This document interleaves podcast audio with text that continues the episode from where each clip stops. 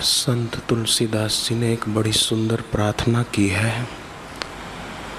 यह विनती रघुवीर गोसाई, और आस विश्वास भरोसो, हरो जीव जड़ताई।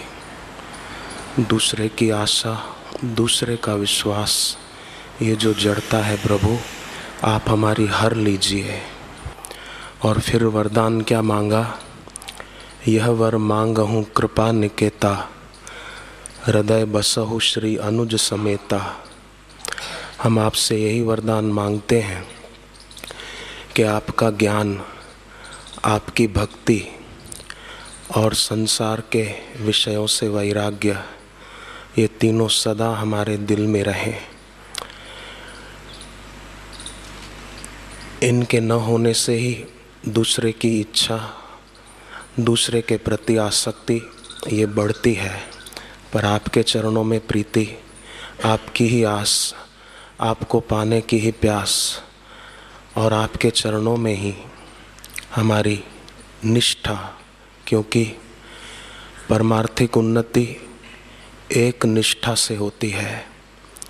जैसे एकादशी को अगर एक चावल का दाना भी कोई खा ले तो उसकी एकादशी गई। और पेट भी नहीं भरा। उसी प्रकार अपनी गुरु निष्ठा से अगर हम चूकेंगे तो क्या होगा? लक्ष्मण जी ने वाल्मीकि रामायण में सुग्रीव को कहा कि सुग्रीव, सत्पुरुषों ने और पापों के प्रायश्चित तो बताए हैं, गौ हत्या का, चोरी का। इनके प्रायश्चित तो बताए हैं, परंतु कृतज्ञता का कोई प्रायश्चित नहीं है। इसलिए सुग्रीव, राम जी ने तुम पर उपकार किया है। कृतघ्न माना जो हमारे लिए हित चाहे, जो हमको ब्रह्म ज्ञान के विचार में ब्रह्म ज्ञान के सत्संग में अजपा जाप सो हम तक ले जाएँ। उनका उपकार तो याद न रहे, लेकिन वो कुछ कहें हमारी हित के लिए तो वही बात फरियादात्मक विचार। करने से कृतघ्नता का पाप लगता है। निंदाजनक। तुलसी हरि गुरु कृपा बिना विमल विवेक न होई। तो उनकी कृपाएँ तो थोड़ा विवेक के रास्ते चले हैं, लेकिन फिर उन्हीं में दोष दिखने लग जावे तो बहुत हानि होगी। मेरे गुरु के यहाँ तो क्या क्या हो जाता था? लेकिन मैं कभी ऐसा नहीं सोचता था कि मेरे गुरु जी ने ऐसा क्यों करा? ऐसा क्यों कहा? ऐसा व्यवहार क्यों हुआ मेरे से? ऐसा हम नहीं सोचते थे। एक दिन में न जाने कितने कितने, कैसे कैसे व्यवहार होते होंगे। हमने कभी नहीं सोचा कि हमारे साथ ऐसा क्यों व्यवहार होता है। सत व्यवहार तो हम तो अभी ये पढ़ सुनते हैं लेकिन भगवान ने हमको गुरु के द्वार पे सत विचार सत व्यवहार दिया तो हम पार हो गए। ऐसे ऊँची नज़र रखो।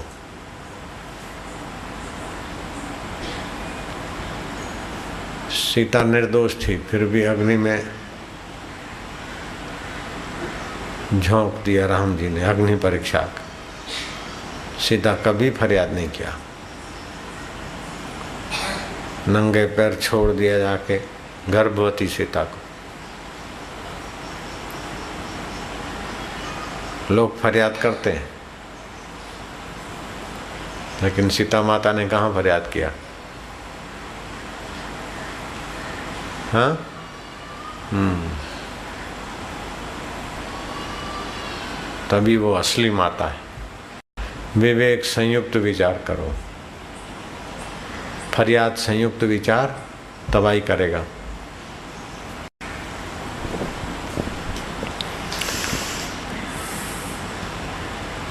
कागभूषणी जी, अपने गरुड़ को कहते हैं कि एक बार जब मैं मेरे गुरुदेव के चरणों में बैठा था, गुरु ने मुझ पर क्रोध कर दिया। सत्संग तो फिर भी चल रहा था, पर मैं बैठा बैठा सोच रहा था। मैं अपने मन बैठ तब करें विविध अनुमान। क्रोध की द्वैत बुद्धि बिनु, द्वैत की बिन अज्ञान। कि क्रोध तो द्वैत के कारण आता है, और द्वैत अज्ञान के कारण मतलब अज्ञान है, गुरु को अभी ज्ञान नहीं हुआ, ऐसा मन में संशय चल रहा था। बोलो। गुरु के लिए भी चल रहा था कि गुरु जी क्रोध करते हैं। तो क्रोध तो अज्ञान का मूल है। तो इसका मतलब गुरु जी को अभी ज्ञान नहीं हुआ है। ऐसी उल्टी मती होगी। अरे गुरु जी का तो क्रोध, बोध, काम, लोभ, मोह सब बाधित हो जाता है। तस्य तुलना के न जाए थे उनको कैसे तोलोगे? अपने विषय में ज्ञान होता है, दूसरे के विषय में अनुमान होता है। तो गुरु के विषय में अनुमान कर रहे थे कि अज्ञानता से क्रोध आता है हमको तो गुरु जी को भी अज्ञान है तभी तो क्रोध कर रहे हैं। तो फिर गुरु जी ने श्राप दिया, क्या बताओ परंतु बाद में गरुड़ जब मुझे गुरुदेव की सर्वज्ञता का और सर्वशक्तिमता का पता चला तो अब मैं कहता हूँ कि सुन प्रभु, बहुत अवज्ञा कीन है। उपजही क्रोध ज्ञानिन के हिए अति संघर्षण करही जो कोई अनल प्रगट चंदन ते होई। हाँ। चंदन का गुण है शीतलता हाँ। पर बिना पानी के ही घिसते रहे तो हो सकता है उसका शीतलता गुण न रहे और तपन हो।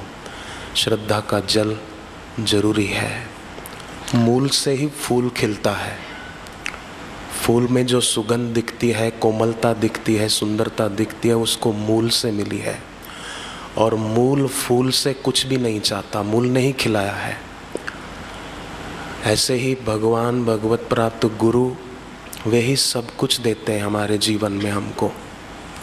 भगवत गीता में अर्जुन ने जब भगवान को पूछा कि परमात्मा को पाए हुए महापुरुष का लक्षण क्या है तो भगवान ने दूसरे अध्याय के पचपनवें श्लोक से लेकर अट्ठावनवें श्लोक तक वो लक्षण बताए। फिर दोबारा छठे अध्याय के छठे श्लोक से लेकर नौवें श्लोक तक बताए। बारहवें अध्याय में दोबारा बताए, चौदहवें अध्याय में बताए। परंतु वो जो लक्षण है, वो लक्षण स्वसंवेद्य है, उनकी अनुभूति है। तो उनकी अनुभूति जो है, हम उनके चरणों में बैठते हैं तो उन लक्षणों की अनुभूति हमारे जीवन में भी होने लगती है।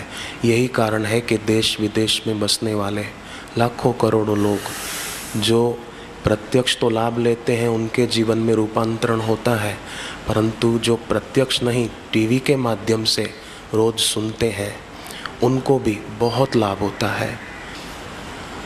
तो ये क्या है कि ये टीवी पे देख के सद्भाव होता है तो दोष छूट जाते हैं। लेकिन दोष दर्शन हो तो।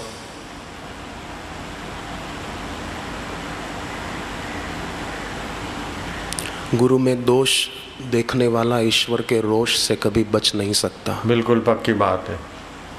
गुरु में दोष देखेगा तो ईश्वर का अंतरात्मा का रोष होगा। वो आदमी दुखी होना चालू हो जाएगा अशांत होना चालू हो जाएगा उसकी मति मार जाएगी। रब रुस्से तो मत खस से गुरु में दोष देखे तो समझ लेना कि अब कुछ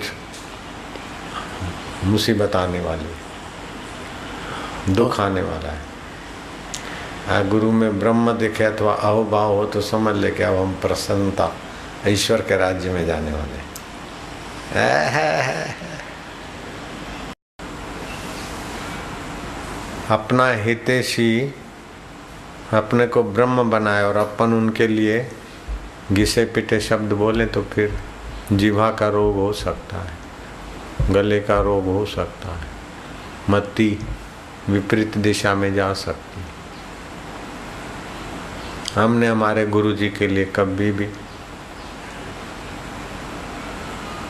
घिसा पिटा नहीं बोला।